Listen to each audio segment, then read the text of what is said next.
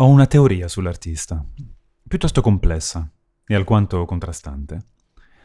Ho la sensazione che uno dei motori dell'artista in generale sia il desiderio sfrenato di essere amato, un desiderio che penso nasca in età giovanile.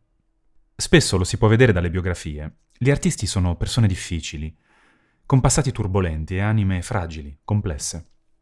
Non penso che sia una coincidenza.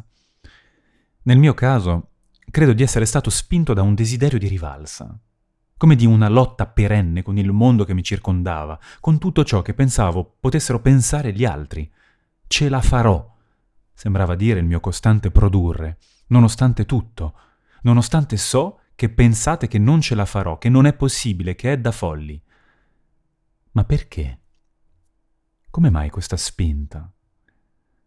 Se dovessi fare un'analisi del mio passato, direi che proviene da una commistione di eventi e sensazioni in parte viene da quell'essere cresciuto in una bolla, dove cambiavo scuola e paesi, ma non può essere solo questo. Da giovane ero piuttosto effeminato, sia nelle movenze che nei tratti, almeno secondo gli standard maschili dell'epoca, e mi chiamavano frufru.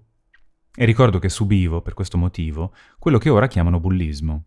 Non era bullismo scolastico, ma vacanziero. I miei genitori andavano sempre nello stesso villaggio ligure per le vacanze, e lì ho subito per molti anni, per molti mesi, questa forma di violenza. Penso che sia questo che abbia alimentato il mio desiderio di rivalsa. Ogni volta che facevo un film famoso, che diventavo protagonista di una serie conosciuta, c'era qualcosa in me che diceva ecco, ora quelli lì vedranno che non sono poi così come mi dipingevano, che sono bravo, che ce l'ho fatta.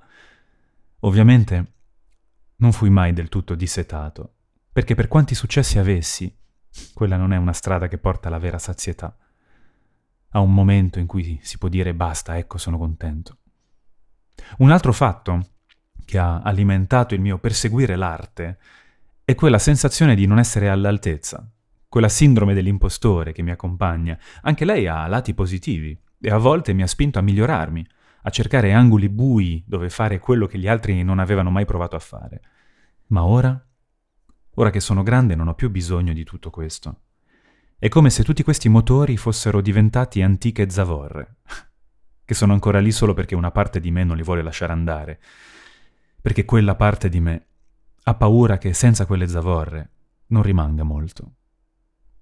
Ora però sento che è venuto il momento di accettare che non sono più quel ragazzino fragile, che non sapeva bene con quale postura affrontare il mondo, sempre ingobbito, dalla voce acuta, incerto su se stesso, e alla ricerca del consenso. Sento che è venuto il momento di affrontare la mia maturazione, sia come uomo che come artista. È facile dirlo, ora che sto lavorando come attore, che so che ho una base economica stabile che mi permette appunto di ragionare in questi termini. Ma nel momento in cui questa base venisse a mancare? Sarei davvero così spavaldo nei miei intenti? E riuscirei a mantenere la sicurezza necessaria per lasciare segni tangibili, coerenti e forti come artista? Non ne sono sicuro.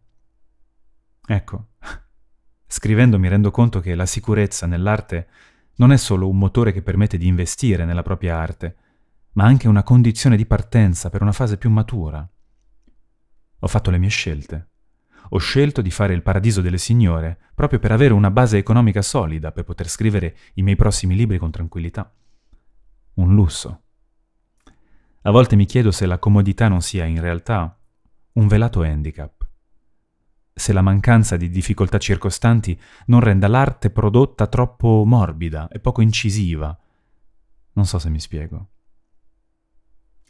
Ho cominciato questa pagina con la premessa che forse l'arte nasce dal disagio e che poi si sviluppa come uno strumento del desiderio per essere amato. Ma quando l'artista raggiunge la maturazione, che sia economica o spirituale, allora la sua arte che cosa diventa? Qual è il suo posto in questa nuova esistenza. E poi esiste davvero una fase matura dell'artista? Oppure è solo un'illusione per ignorare che il tempo passa e che i migliori anni, forse, sono dietro di noi? Alla prossima pagina.